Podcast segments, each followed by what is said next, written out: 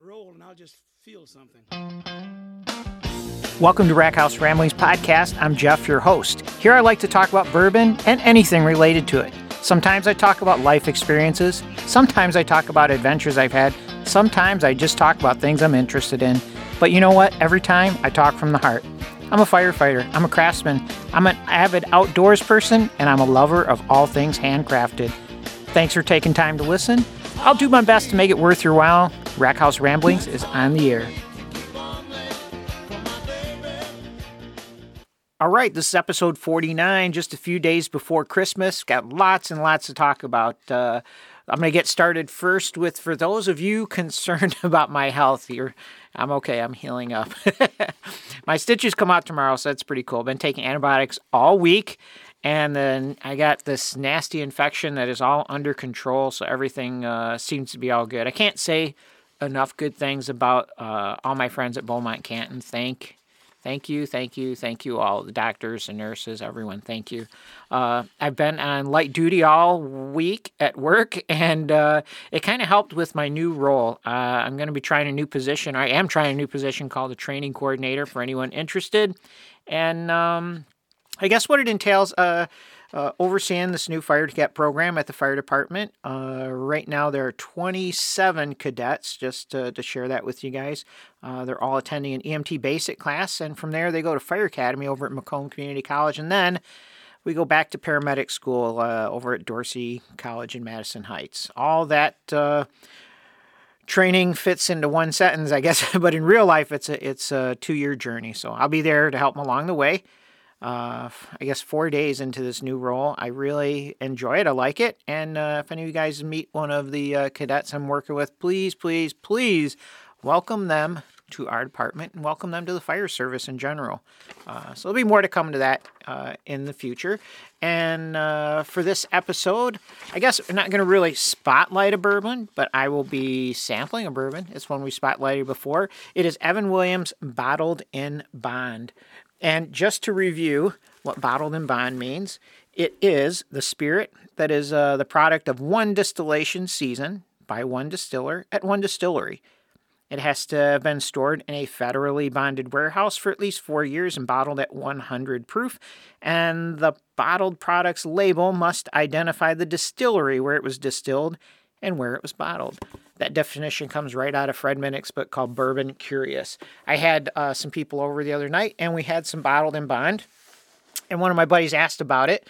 Uh, so I thought, why not share some more bottled in bond information? And when it comes to that bottled in bond, uh, the bonded warehouse part, uh, if you ever get a chance to come to the bourbon room, I got a really cool collection of uh, government locks. That's right, they're these special padlocks from the government Bureau of Industrial Alcohol, Bureau of Industrial Industrial Bureau of Internal Revenue. That's the other one.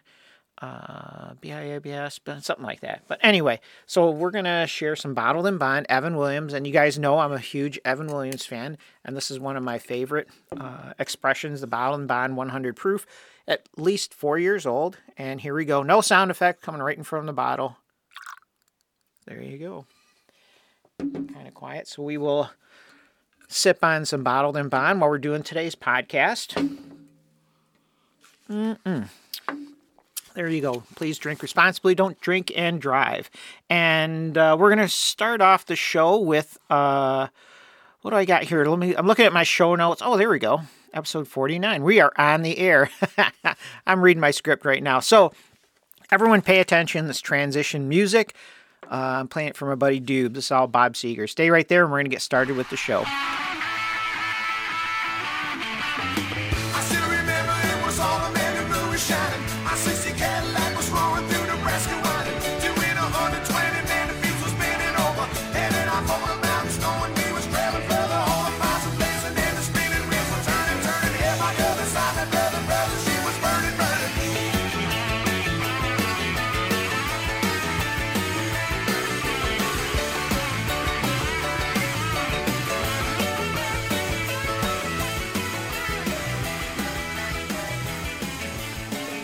Man, does that song rock! That's from uh, Live Bullet, one of the best rock and roll albums ever made.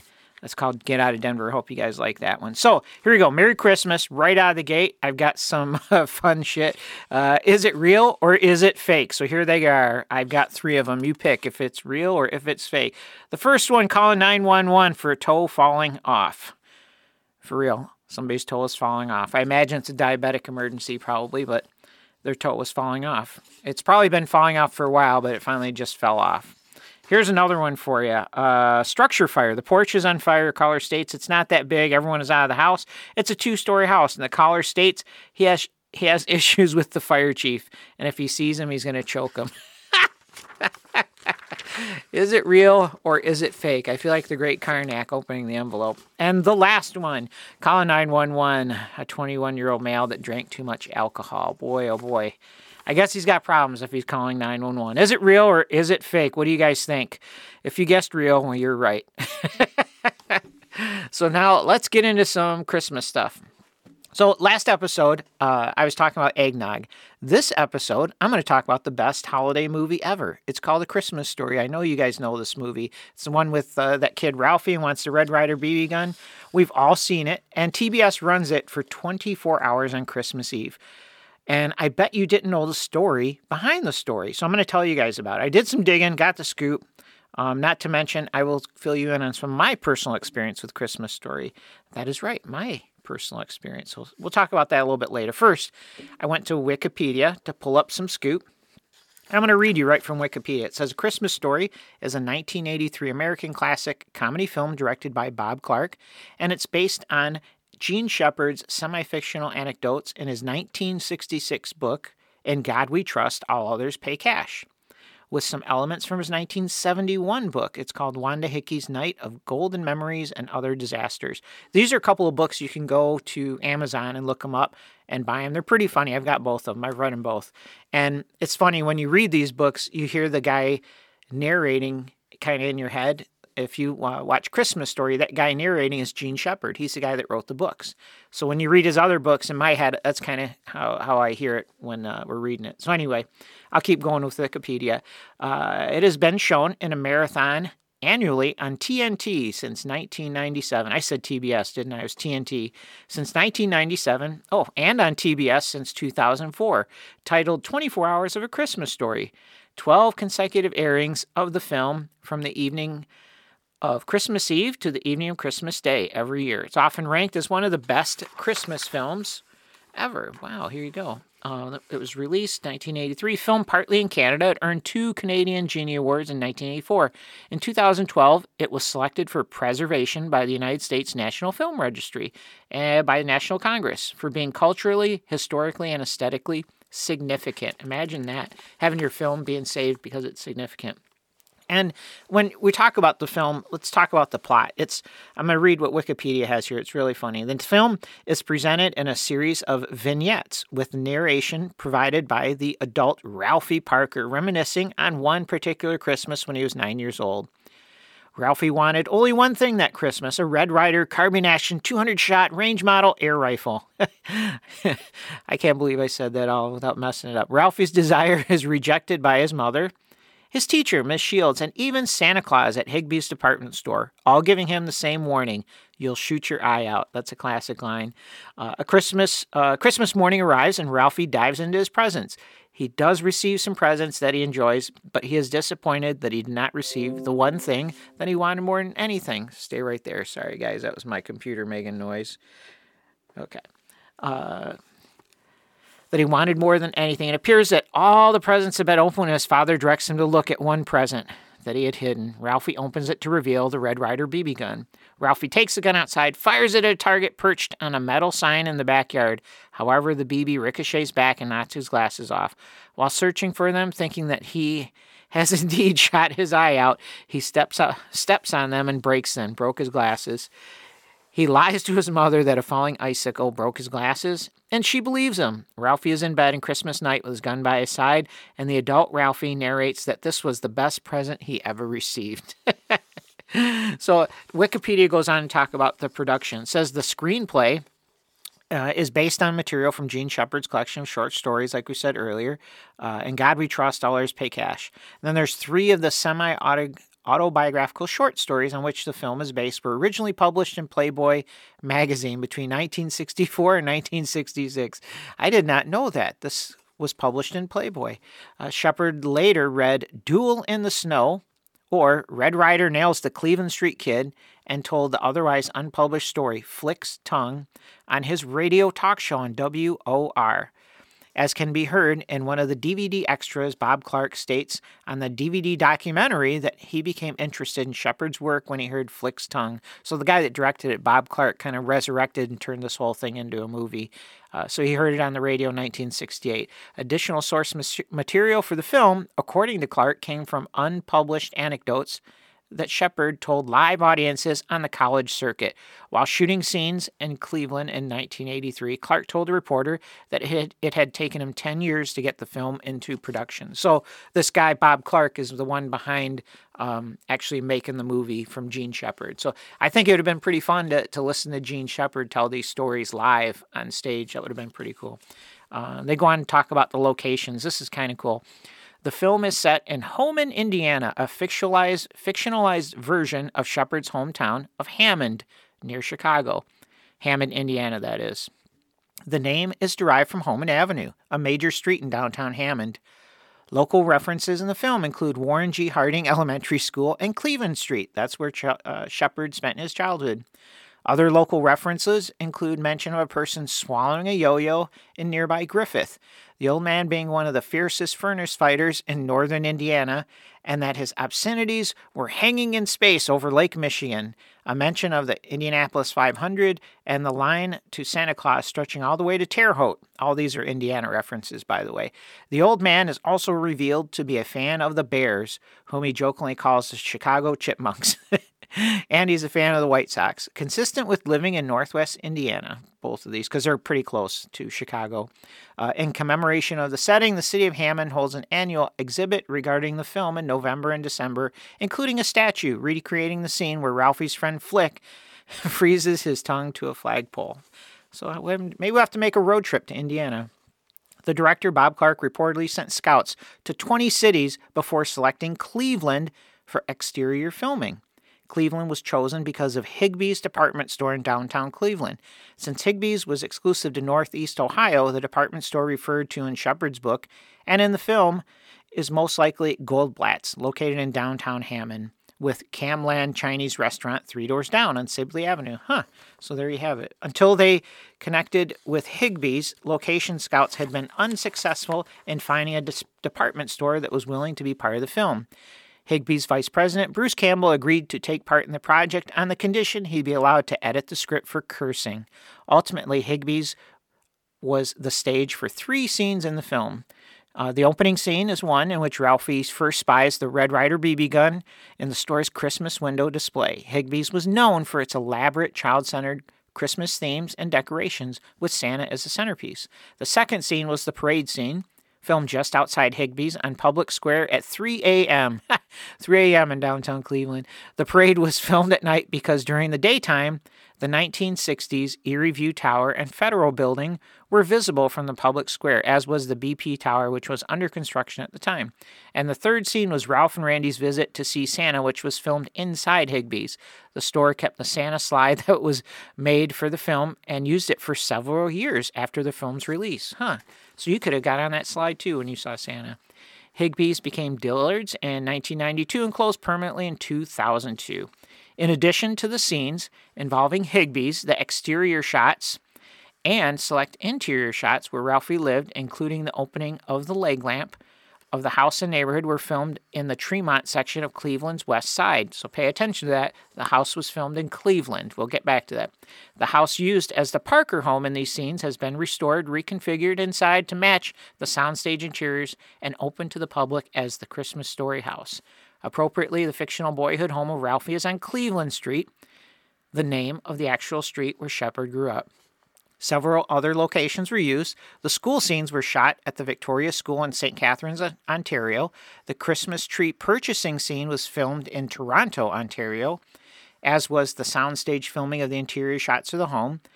Uh, the only only I didn't say fudge scene was filmed at the foot of Cherry Street in Toronto. Several lake freighters were visible in the background, spending the winter at Toronto's port, which lends authenticity to the time of the year when the film was produced. In 2008, two Canadian fans released a documentary that visits every location of the film. Um, the documentary is called Road Trip for Ralphie. Uh, if you guys have not seen it, it is on Amazon Prime. Ann and I watched it probably a couple years ago. It was really, really good. They go around everywhere around Toronto where uh, all the scenes were filmed for the movie. It's really cool, really cool. Um, uh, their road trip for Ralphie, it took two years to put together, includes footage of the filmmakers saving Miss Shields' blackboard from the garbage bin on the day the old Victoria School was gutted for renovation, discovering the antique fire truck that saved Flick, and locating original costumes from the film and tracking down the location of the film's Chop Suey Palace in Toronto. So this documentary went to all these different places. Uh, next, they talk about the Red Ryder BB gun. Ding, ding, ding. The Red Ryder model BB gun was manufactured in Plymouth, Michigan by Daisy beginning in 1940. So, for those of you that didn't know, uh, Daisy BB gun was right here in Plymouth. Uh, in the if you're going down Main Street and you pass Kellogg Park and all that, heading towards Old Town, uh, before you cross the railroad tracks on the south side, uh, it's behind the strip malls where the old factory was. So right now there's a condo uh, complex back there, and all the streets are named after Daisy. So you can buy a condo uh, on Red Rider Street. And actually, my buddy lives on there. Uh, shout out to Jack. So here we go. The how, where did I leave off here? It was never manufactured in the exact configuration mentioned in the film. The Daisy Buck Jones model did have a compass and a sundial in the stock, but these features were not included in the Red Ryder.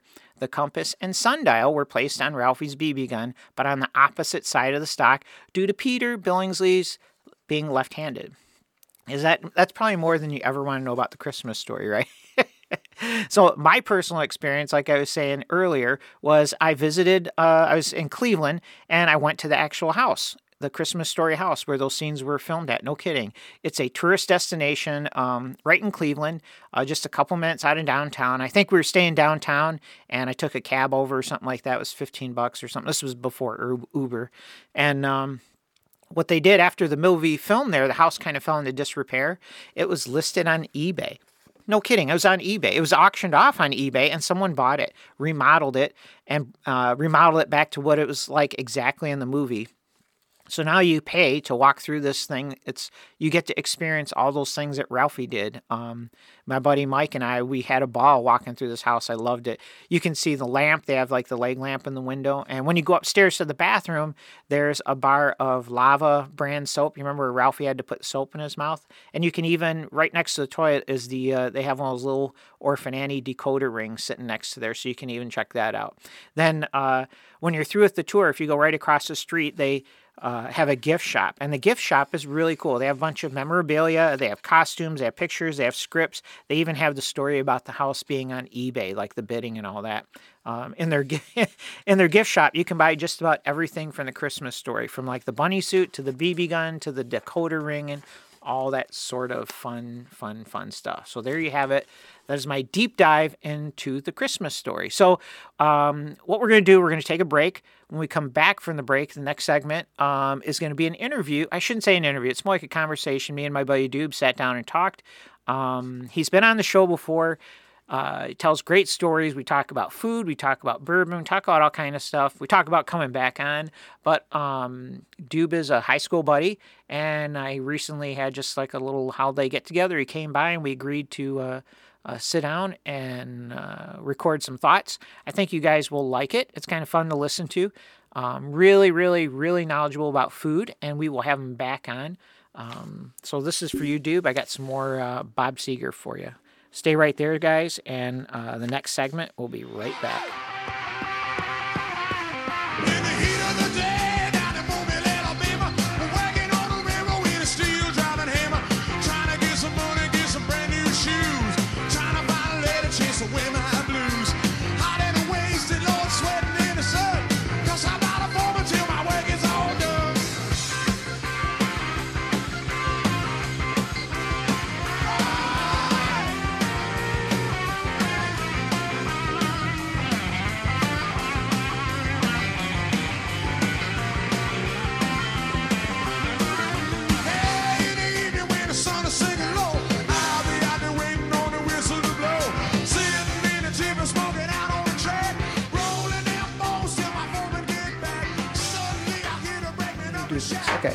Uh, Rack House Ramblings is back. We have a special guest, recurring guest. Doob, you're on our show. You know, you're the, uh, how would I say it? You're the, uh, you have more appearances than anybody in my show. More than Eric? Uh, yeah, he's been on twice, right? No, once.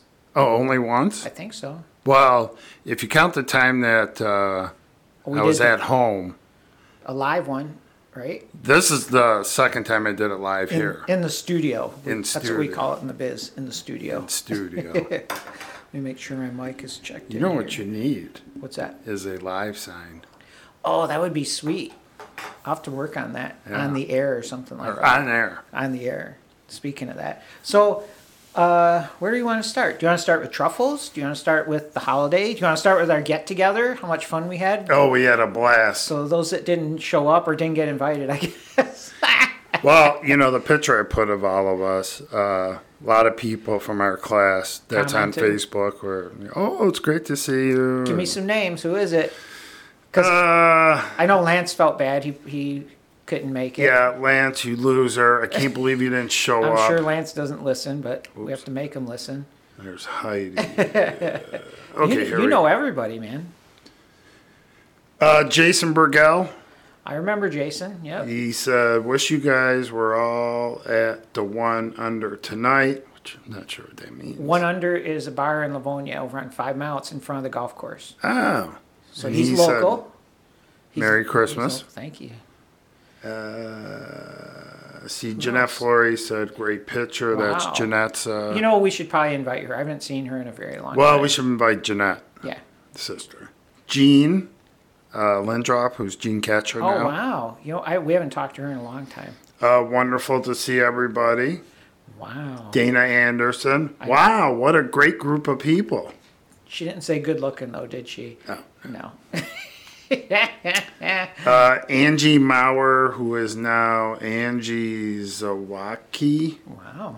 said, Aw, You know, great to see you guys. Merry Christmas. when we're done with this podcast, maybe you can put a link in the Facebook or something if somebody wants to listen. Seeing how we're on the Riverside theme, Uh, the alumni theme. yeah.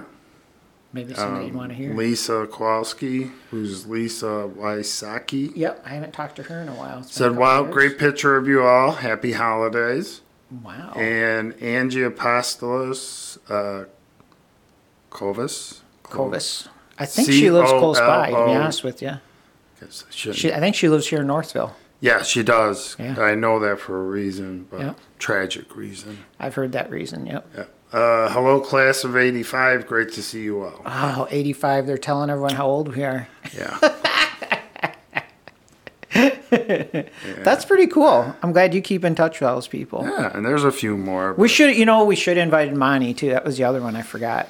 But Yeah, you know what? it, kind of came together really quick. Monty was supposed to accept my friendship, and he never did on Facebook. So I'm still still mad at him. Uh. Heidi Bruni's on here, but she didn't comment on that picture. She just commented on my profile picture, Oh, nice. which is Let's see. we did like an Arab version where you're not smiling.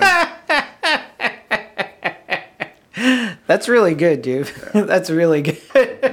My sister does a photo shoot for us. really? that was really good. I like that that's the one I picked. Everyone's in the robe. Yeah. I like how you got the background all blacked out. Well, Maureen picks a different theme for us. What Uh, was that theme? What's that theme? Uh, Pretty much pajamas. Yeah, Christmas morning theme, right? Yeah. So if, to describe it to people, what it is, uh, it's that's like your Christmas card picture, right? So you'd put that on a Christmas card or holiday Yeah. things, whatever. And it's Dube's family, his wife and his daughter and his dog, and they're all wearing uh, robes, like in the morning, robes And pajamas. and pajamas, just like Christmas morning, like like you're going to celebrate. Last year was velour, so I have this red velour. she had my wife had like a gold one. nice. I forgot what Melina had. We should do it. You know, Ann, Ann's not that much fun. She, that's a lot of work. So Yeah. we tried to do a family picture last night. It was a pain in the butt. We'll try try and do it again because we have to do. So like when we took our picture upstairs, we set the timer right with Ann's uh-huh. camera or her phone. We tried to do the same thing, and it was just holding the baby and my son and his wife, and then me and Anne and Anne. Yeah, it was it was a cluster. Yeah.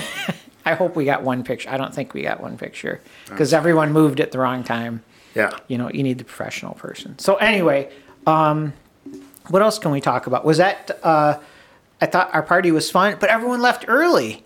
What's the deal with eight o'clock? Well, we had to leave because my wife was working that night. Right, So and your she- daughter was home too. Yeah, she was home. Yeah, but Yeah. John, Bugs, John, Paul, I. Zab, I don't know. I don't know. Eight o'clock. Just so everyone knows, the party ended at eight o'clock. Yeah. But luckily, Well- Mick and Tara stuck around. We played euchre for a while. We had a good time. Uh, before that converse, or before everyone left, the conversation was about let's see, hearing aids.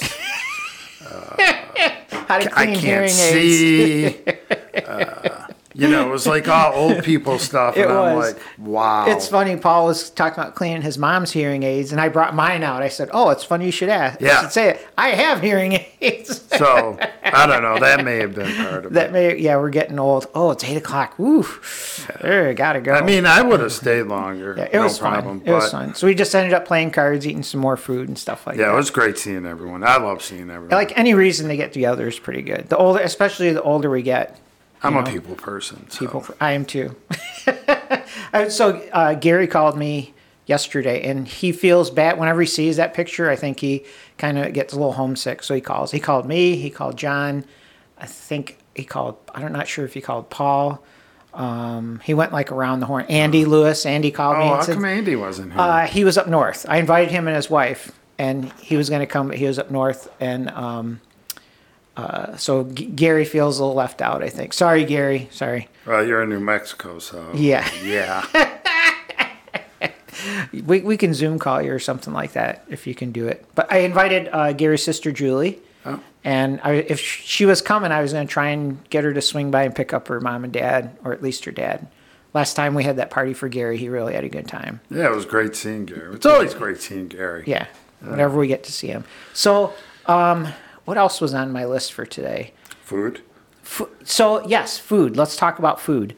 Um, you brought a plate of bourbon balls, truffles. Tell me what truffles. I've heard truffles. Truffles is essentially uh, ganache, like a chocolate ganache, which is Sorry, like, uh, what's ganache? uh, chocolate and heavy cream, oh, okay. and sometimes butter. Depends. So it's like a soft.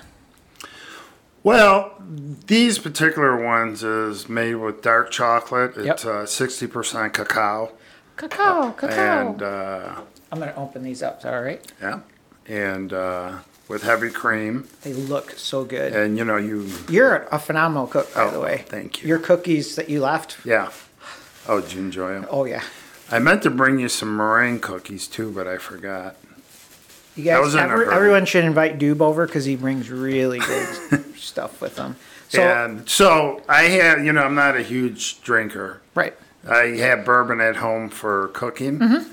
as I'm everyone like- should. Yeah. Yep. Yeah. Which I looked at my maker's mark that I had. 'cause I, I got to get a halfway decent Mm-hmm. bourbon. And I'm like, oh man, I only have a little bit, but I go, I think I got just enough to make one batch of bourbon balls for Jeff. Oh, perfect. And appreciate it. Thank gave you. some to my friend down the street who's a bourbon guy like you. And Mm-hmm. Bring um, them with you next time. So, So, like uh, truffles, you gotta kind of put them in your mouth and roll them on your tongue and the roof of your mouth. I think. is to- that, can I do that with this one? Yeah. Mm. Uh, you know, you might want to take a bite and then let it kind Oh. of melt. Wow.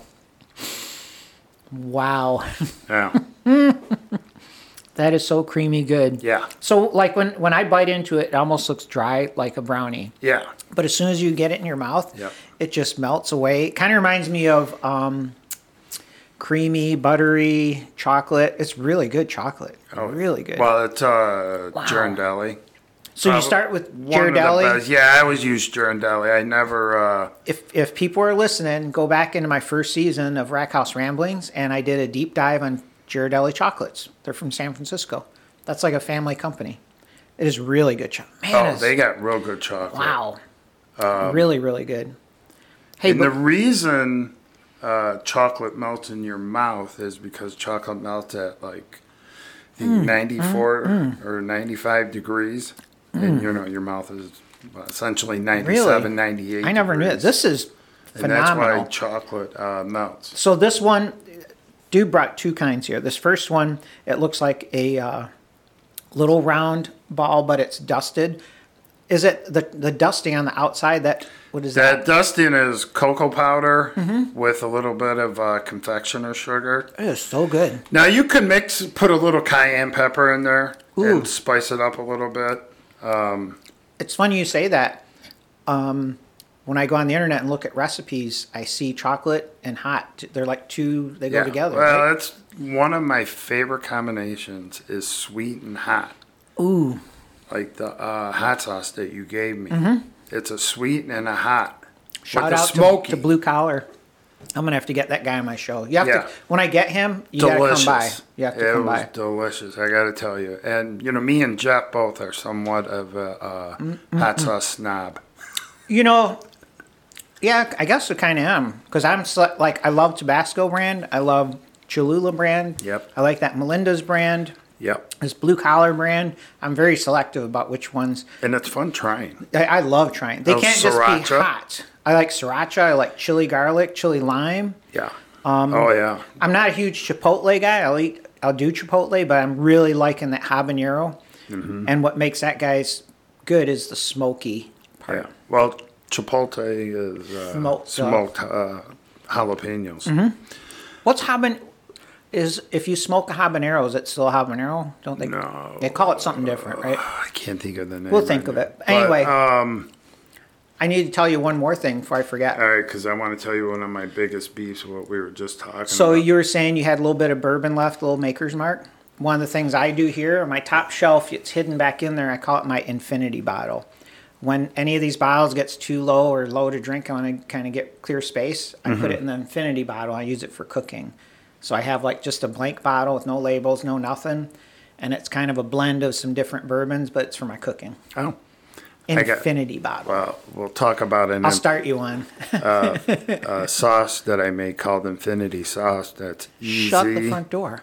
Yeah, there's not doesn't have bourbon in it, Mm-hmm.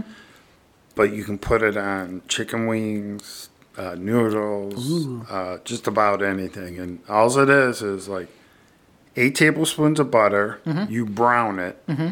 You know, brown your butter, and you gotta be careful not to burn it because Mm-hmm. you don't want to burn the milk solids. Uh, after it's brown, put it in a bowl, scrape all the brown bits in there, add one tablespoon of soy sauce and a teaspoon of lemon juice. And you cannot believe we air fry chicken wings, uh, 400 degrees for 20 about 20 minutes, and they come out crispy. Then I toss them with the sauce. And it's like charts. kind of a umami, blow your mind. Have you ever heard of zip sauce? Yeah. So at work we get zip sauce every once in a while, That was- and that's what that reminds me of. We'll take the zip sauce and add, add sauce butter. We had a lot of butter. to it. 800 more degree, ingredients in it. Yeah, Which it's in was invented uh, in Detroit. Zip sauce was. Yeah, Shut it's the front area, door. yep. You're a plethora of food knowledge. Welcome back. I'm so glad you're back. But anyways, uh, so the bourbon balls. Is that are- this one, right? Yep. Now those are uh, ground up uh, vanilla wafers with ground up toasted uh, sta- or pecans. Usually Anne gets me for Christmas, but she didn't this year. I'm not sure why. Evan Williams uh, bourbon balls. You have Oh. to mail. You can only get them at their gift shop. And, uh, Wow, those are really good. Really, really, really good. Is there? What's the crunchy part? What is, is there? Yeah, well, like I was saying, there's uh, toasted uh, pecans in there That's what- that are grounded up Yeah. with uh, some Oh, boy. confectioner sugar, and then uh, some little bit of corn syrup I'm probably not going to share these with and anyone. bourbon, and then you roll them in uh, regular granulated sugar. So when we drink bourbon, we talk about the finish, right? Um, when you drink it, it's that taste that sticks around. Mm-hmm. Right. These have a finish. Yeah. It's that I can taste the bourbon at the end. Yeah. At the front, I taste all the chocolate and the nuts and everything. I was surprised how much bourbon came through the bourbon. Yeah, and it's you know it's not alcohol per se. It's the taste of the bourbon. No, it's just the taste of the off. bourbon, yeah. There's no alcohol when it's all said and done. Once you get above 180 degrees, you bake these a little bit. no, No, they're dry. no, So there there are bourbon no baked balls. These are no bake balls, ladies and gentlemen. They're really, really, really good. No baked. So to describe these, it's like a little chocolate brownie with the dusting of. Is that just like a, a Granulated sugar. regular granulated sugar? There is confectioner sugar in the. Uh, I'm a big fan of sugar. I know you are. That's why I'm like, oh, Jeff loves sweet. Annie loves bourbon. These are I- really, really good. I gotta make them bourbon balls. you can taste in the finish. You can really taste that that bourbon is just a hint in Yeah. there. I love these, man. Oh man, dude, we might have to sell some of these. mm mm mm mm mm. Man, Well, I was talking made to my my, day. wife, and she's like, because I was telling her, I go, I gotta get a picture of everything I make because I put it on my food sites Uh-huh. that I'm belong to. Mm-hmm.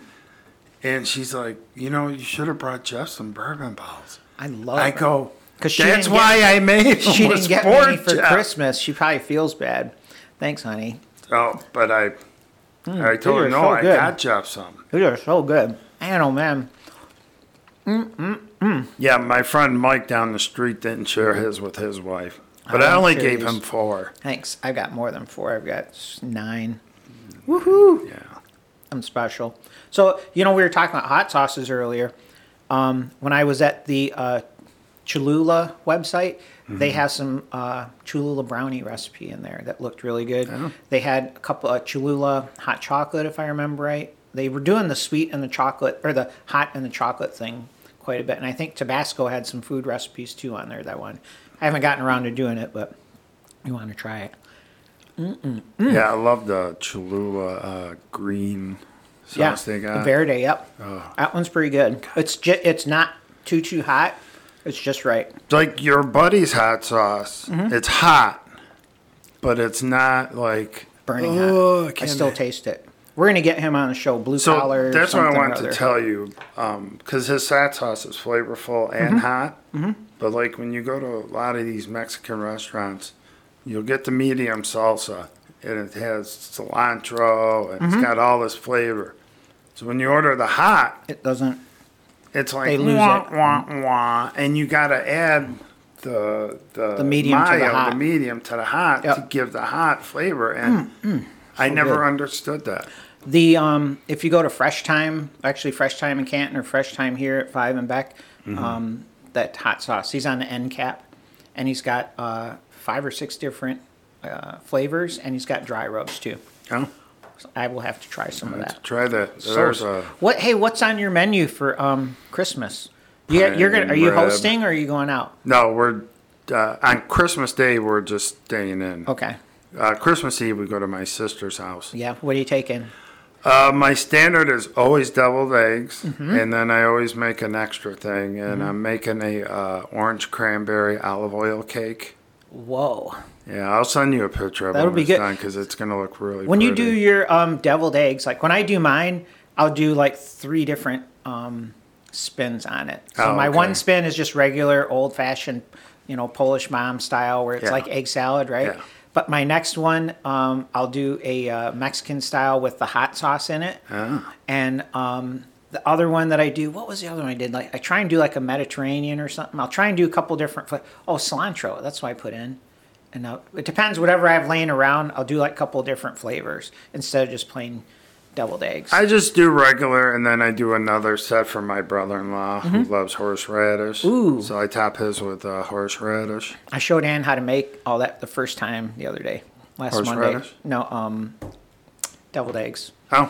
Yeah. And sometimes I've done this before, where you uh, boil your eggs, and uh, you know shell them, Mm-hmm. and you do it a week before Christmas, and you put uh, beet juice in there, and it turns them purple, The whole egg, right? The Yeah. white. Yeah. Nice. and it has this real pretty color to it. I have. Have you ever had um, the Dickey's barbecue? Uh, uh, what is shit? I'm having a brain. Pickle chips from Costco. So in the Costco, they have down the aisle. You can buy uh, the dill pickle chips, but they're hot. They're called sweet spicy from Famous Dave's the Oh, barbecue. No, no, no. I, oh, I thought, yeah, yeah, yeah. They're yeah. like little pickle chips. I'm, You know, I, I was thinking of the place in Toledo. oh, I haven't been there. Um, that Famous Dave's or something. That famous Dave's. It's a hot dog place that I haven't been there. everyone goes to. You never been there? I was gonna say I, I do my pickled eggs inside the famous Dave's. Uh, I open the pickle jar, put my boiled eggs in, Oh. hard boiled, and then Yeah. after a week or so they get that flavor. Well, you know what I do a lot because I like uh, uh, Claussen's dill pickles, Mm-hmm. and I always get uh, three, four jalapenos, cut the tops off, and, 'em stick in? them into the pickle jar. Ooh. And after you know five days or so, they're pickled. They absorb and, it. and you got great uh, jalapeno I'm gonna have another one by the way. Yes. So, Can't help but that's myself. what I like to do. So cake, and deviled eggs. Here, I think we're gonna do um, the standards like ham. I'm gonna do. Oh, I'm gonna do the venison kielbasa with uh, sauerkraut. So I've got regular kielbasa, like uh, it's not Kowalski, it's one of the other brands, Johnsonville or something was on sale. And then I'm gonna have on the side is the venison kielbasa to go with it. It's really dark. They just smoke that and everything. It's, I just got it like two weeks ago. Oh. But yeah, for Christmas we're doing uh, prime rib. I already bought it. Did you? Where'd you get it from? Kroger's they were on sale. We did a Cattleman's one at work about two weeks ago. Man, is that good? Was it good? Yeah. So uh, when we're at Cattleman's, they will season it for, for three dollars. He cut it and everything, did everything, trimmed it. Um, so you get it off the rack, hand it to him. He trims it, splits it open, has this tub, and he brought out all the seasonings. Splits it open. You mean takes the bones off? Didn't he like kind of you know how the bone sticks up, right? Yeah. Somehow in there he went opened it and seasoned it all between, put in uh, Oh, red pepper and green pepper and stuff, and then closed it back up, tied the whole thing, and wrapped it. Oh my God, was it good? For three dollars to season the whole thing and wrap it, it's the best three dollars I ever spent. But it was a hundred and thirty dollar prime rib. It was uh, one of the guy's birthdays, and he wanted to splurge on everyone. Whew. There, so we ate prime rib that night, and the leftovers they cut up and did shaved uh, beef sandwiches, like it, uh, Oh, like a okay. Philly cheesesteak kind Yeah. of thing. So we got like two meals out of it. oh yeah, Pretty, yeah. pretty damn good. A lot of times I'll do. Like, You're doing prime rib for three. Yeah. How do you? Is it like a small one that you get? It's a smaller one. Yeah. Yeah. The recipe I use or the method I use is kind of like a reverse sear. Is it that 500 degree one and shut the door? Yeah, no, No. no. Yeah, no. Uh, it's like you know, it literally says go to your lowest setting and cook it until you get to your desired temperature. Mm-hmm. You know, we like around. I'll go like around 125. So it's still pink in the middle. Oh yeah. Okay. Oh, and won't eat any of that. Yeah. Yeah, Well, I have a brother-in-law like that. Two brother-in-laws like that, and I just what I do is I cut the ends off after it's done cooking, mm-hmm. then cook it in the pan for him. Sear theirs two sides. Yeah. And he said it was the best prime rib anyone's ever done for him. to me, it's a little overcooked. okay. Yeah. Yeah. Oh, that's cool. Whatever. That's But- nice of you. So then after you cook it for like mm-hmm. five, six mm. hours, take it out and let it rest for a good hour. And that's the great thing about it is you can whenever you're ready to go eat because you don't you don't want prime rib you know blazing hot anyways. Right. anyways. Right. Then you put it under the broiler down low, Mm-hmm. get it all crusted up, and you're done. Do you know how to do the au jus sauce and all that? Like the au jus, it's just drippings, Yeah, right? yeah. That's that's why I haven't done it, but Like for Thanksgiving, I'm uh, the gravy I make could Mm-hmm. be on the cover of a gravy magazine. really, Yeah, seriously. I ain't lying. not to brag, but my gravy is this shit. Well, what we do is we make a stock all night, Mm-hmm. and um, my wife, she when she cooks the turkey, she gets all the drippings and everything, Mm-hmm. and I take the fat from the turkey Yep. and I put that with uh, you know some uh, make a roux, Yep. and then I Do you got, use those innard parts, the neck and things like that, for your stock? stock. It's in the stock. Okay. Yeah. And um, then uh, I So take good. all the drippings and the uh, stock that we made, and that's how I make my gravy. Nice. We we need to. We talked about it before. But we need to do like a cooking episode where you make something. That I think that would be fun. Yeah. Something kind of quick, easy, fifteen minute that people can throw together. What do they want? Um, hummus. Of course, hummus would be cool. of course, something it'd be cool if it complemented bourbon. Doesn't have to. Um, I don't know. We have to think of something. All right. Something quick and easy. It's like a hand eaten food. You know, something. What do you call it? Finger food. Finger food. Finger- These bourbon balls are so good. I have to push them away. There's uh, otherwise I'll eat the whole thing. Would Ann like something like that? The bourbon balls, no. She probably, you know, she would eat this. She'll probably eat that truffle. I'll tell you, she'd eat the shit out. It's really good. But the bourbon ball, I think for her, um, might be a little too. That finish might be a little strong. I love it. Yeah. She's not a huge bourbon drinker, but Right. she'll, she'll take a bite and probably hand it to me. yeah. well, it is bourbon balls. Yeah, that's I the mean, whole it- it- that's the whole point. Hello. Of them, you know. but uh, yeah. Cool. I mean, I had a feeling you would like them. I was hoping you liked them. For sure, for sure. what else do we got to cover? We we've been at it almost thirty minutes, just so you know. Well, it goes by I really quick. Any topics you want to cover? been a half hour already. Wow. Uh, you know, when I get to talking about food, I know. boom. I'm the same. I'm like interested. I love Yeah. talking about any of that. And one of the things, you know what, for me, it's um, the senses. So Yeah. food triggers taste and smell and touch, and I associate it with other memories. So for me, like food, I can be anything that triggers all my senses. I'm really into. Well, plus you're a science guy, and food is science. Oh, it is, isn't it? Yes, Yeah. it's very science. I, I never thought of it that way. Everything about cooking is science. Science. Hmm. From making a roux to you know grilling something. I mean, There is science Low to it. and slow. You know why is cooking low and slow good? You know. You know- I mean, would you cook a ribeye low and slow? I have a No. book that uh, it was about uh, beef, and it talked about all the different cuts. And I, I know I reviewed it on. It's called Year of the Cow, and I it, Yeah, I remember that. it told me about why something is low and slow to break down the tissue. Yeah, the the collagen. I never knew anything about that Yeah. until that, and then why something tastes better if you grill it fast. The uh, tenderloins or the the uh, other muscles. Right, ribeye. See, for me, you know, tenderloins are good. I mean, it's a tenderloin. Yeah, you it's know, so tenderloin. it's very tender. Ribeye is my favorite. But ribeye, that's the money shot I right like. there. I'm into my. I like a little bit of um, marbling. I love that. Have you had wagyu yet? You've had wagyu, right? I love wagyu. Not really. I could eat it. You know. I was at Costco today, and they had two wagyu steaks. I know.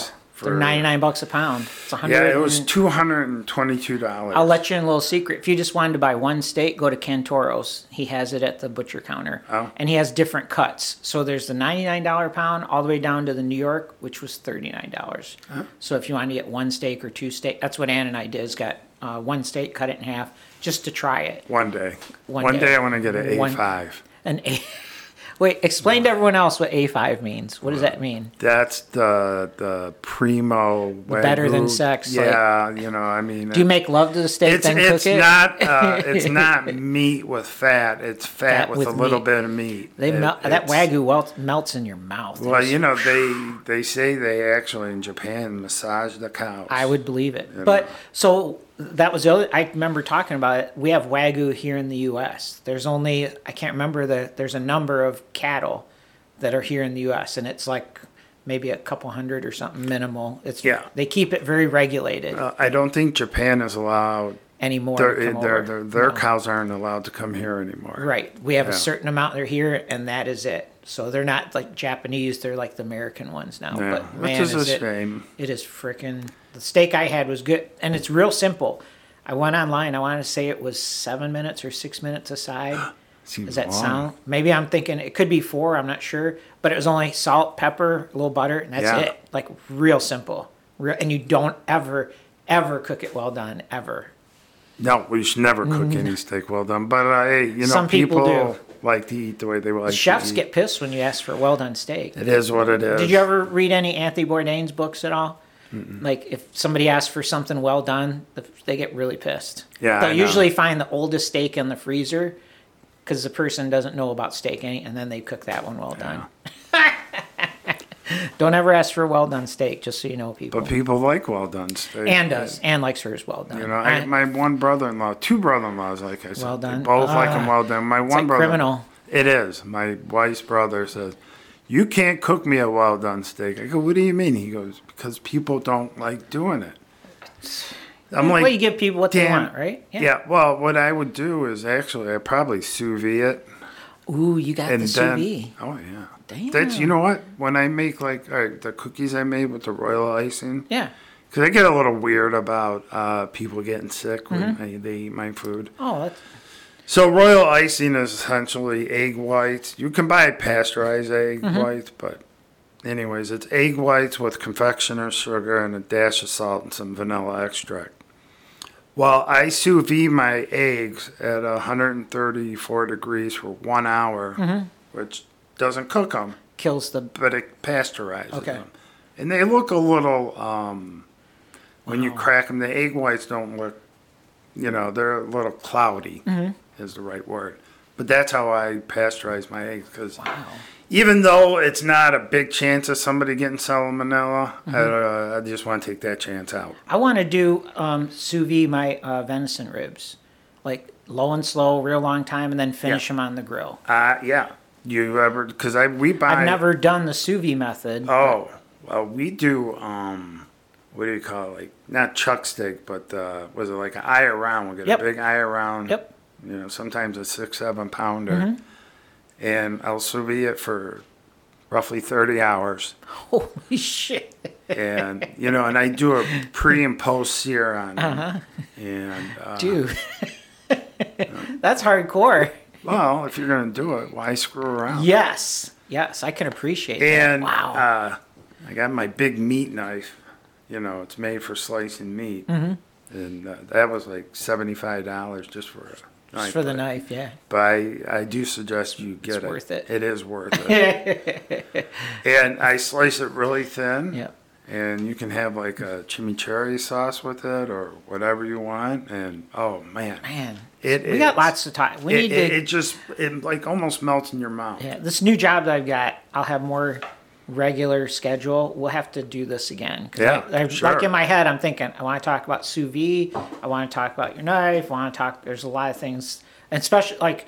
I know people would be really interested in that sous vide. I have a lot of friends that are hunters and outdoors people and like to cook, have the same um, interests. Yeah. and sous vide has come up um, quite a bit Oh. in the in the wild game cooking because it'll do low and slow, Yep. regulates your temperature, Yep. um, takes the tough meat and makes it soft, which is one of the big things.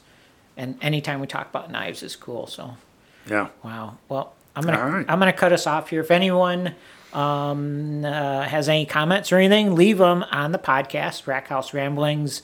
Uh, I guess we're gonna be out, right, Tube? Say goodbye, Tube. And Bye. Thank you for having me, Jeff. I really welcome. appreciate it. I like it. having you on here. You know, it's always our schedules, right? Yeah. We've talked many times. We're going to do it. We're going to do it, but our schedules just don't seem to work out. But Did today.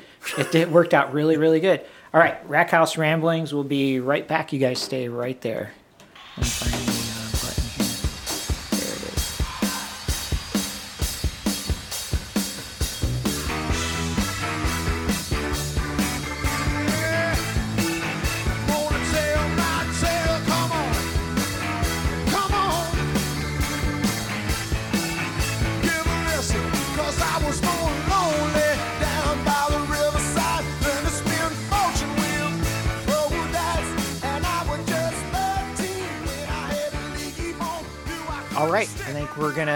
Hope you guys like that segment. Hope you guys like the Bob Seger. Hope you like listening to Doob.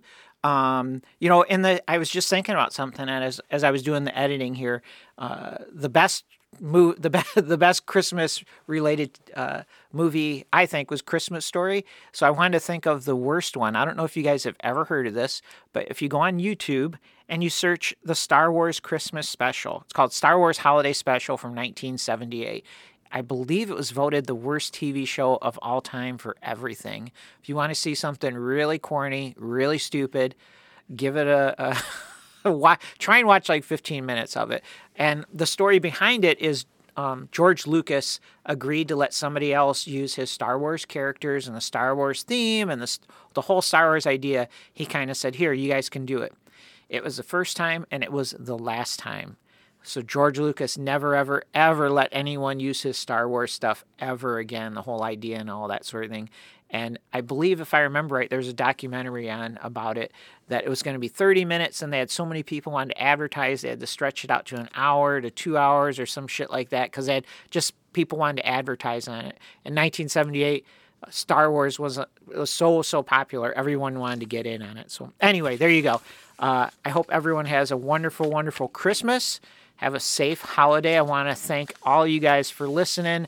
I, I almost thought about trying to list all the names of everyone out there, but I know I would miss someone. But uh, with that being said, everyone have a safe and happy holiday. Please drink responsibly. Don't drink and drive. If you do drink, drink good bourbon. So, Rack House Ramblings, episode 49 is done. We're closing in on number 50. That's going to be huge. We'll talk to you guys next week. See ya.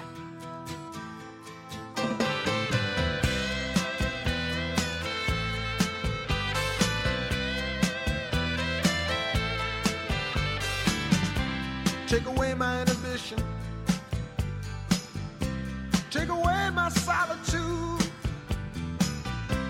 Fire me up with your resistance. Mm, put me in the mood. Storm the walls around this prison. Leave the inmates free the guards. Deal me up another future from some brand new deck of cards. Take the chip off my show.